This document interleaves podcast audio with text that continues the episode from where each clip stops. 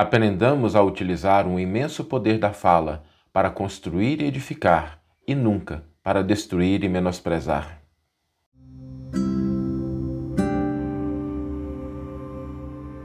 Você está ouvindo o podcast O Evangelho por Emmanuel, um podcast dedicado à interpretação e ao estudo da Boa Nova de Jesus através da contribuição do benfeitor Emmanuel.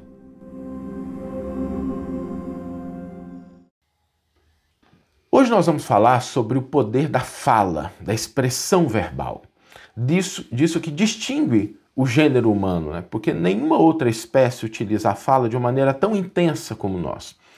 E ela é tão poderosa, ela pode ter um poder de transformação tão grande que às vezes a gente não percebe.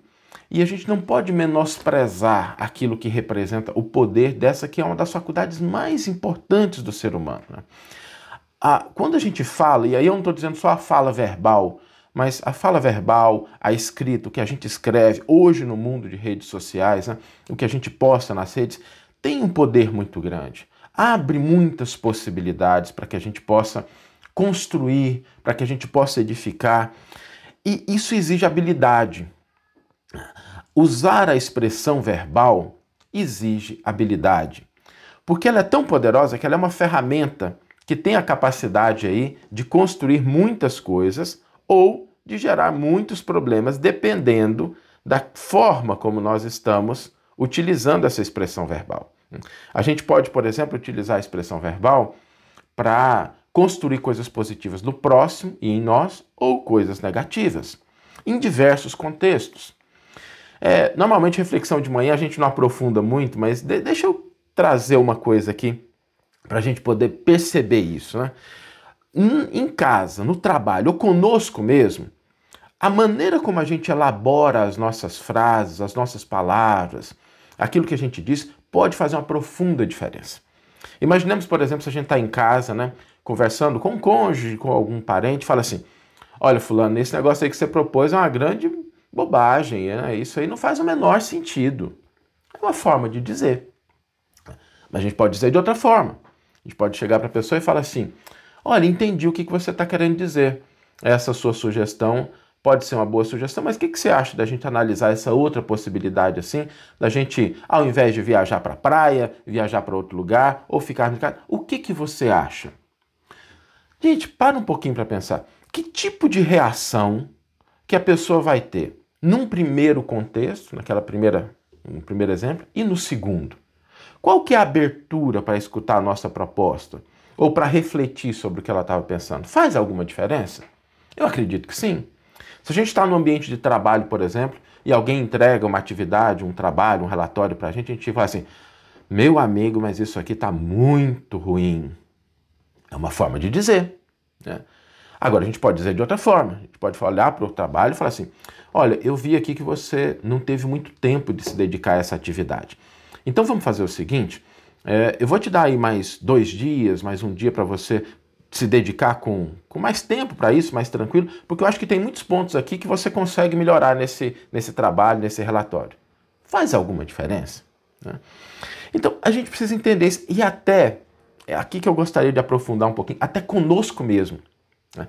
A gente às vezes não percebe a influência das nossas palavras na nossa, no nosso estado emocional, na nossa disposição, no nosso ânimo, e a gente precisa começar a utilizar isso também dessa maneira.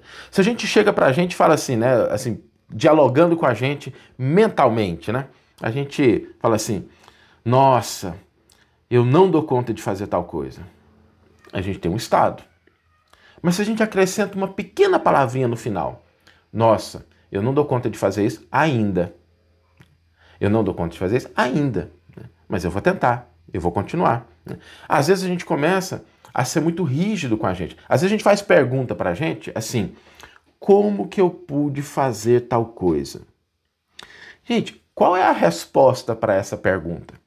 Porque o nosso cérebro ele é muito obediente né, às nossas palavras.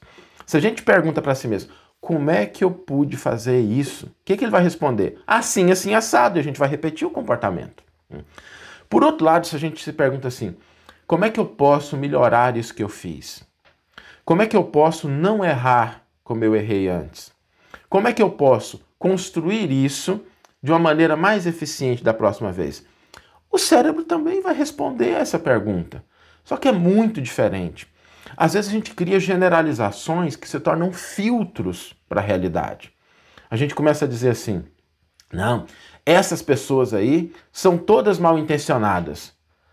Aí as pessoas, não é que elas sejam, né? Porque a realidade não cabe dentro da nossa cabeça. Mas a gente começa a construir filtros para a maneira como a gente vê as pessoas. Então, as palavras têm um poder muito importante, sobretudo quando a gente está expondo a verdade quando a gente está expondo as coisas que são certas. E aqui tem uma coisa que é muito importante, que às vezes a gente, nenhum de nós seria capaz assim de furtar alguma coisa material de alguém, né? Não está na nossa índole fazer isso, né?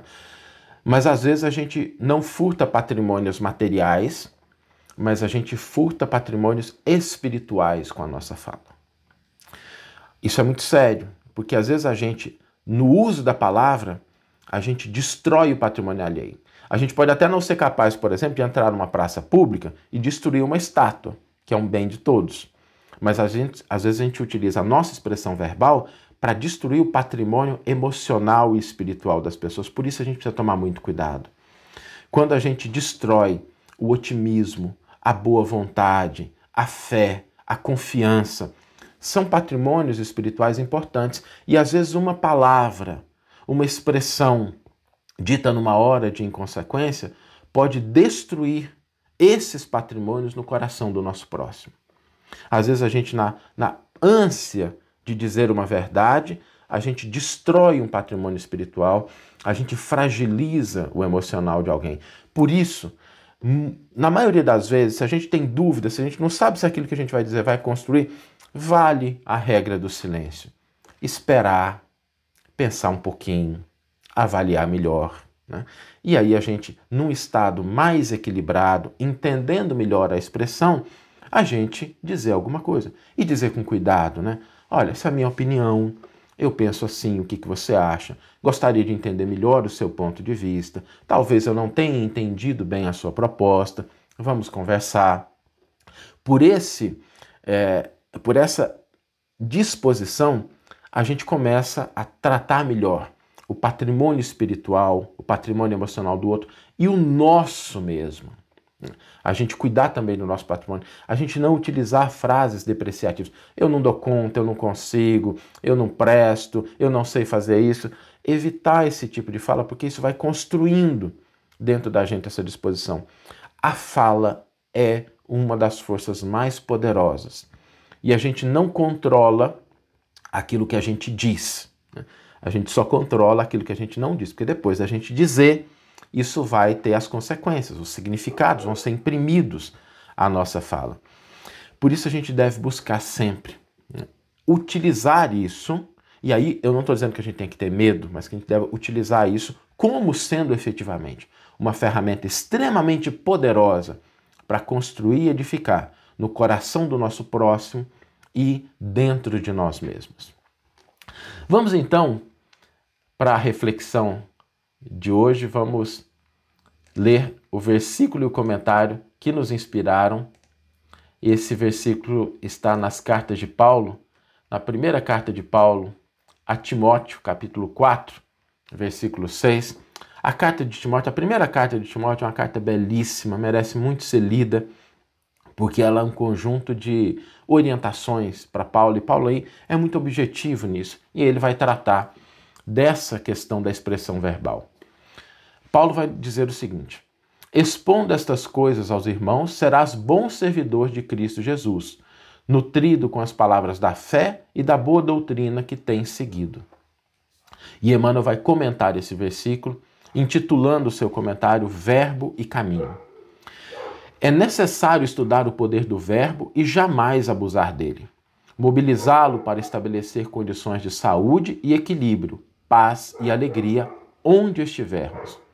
Compreendê-lo e acatá-lo para saber que a verdade, na correção do espírito, deve ser empregada como a radioterapia na cura física, dentro da cautela aconselhável, sem que nos caiba o direito de inclinar-lhe as aplicações para o terreno da leviandade ou da malícia.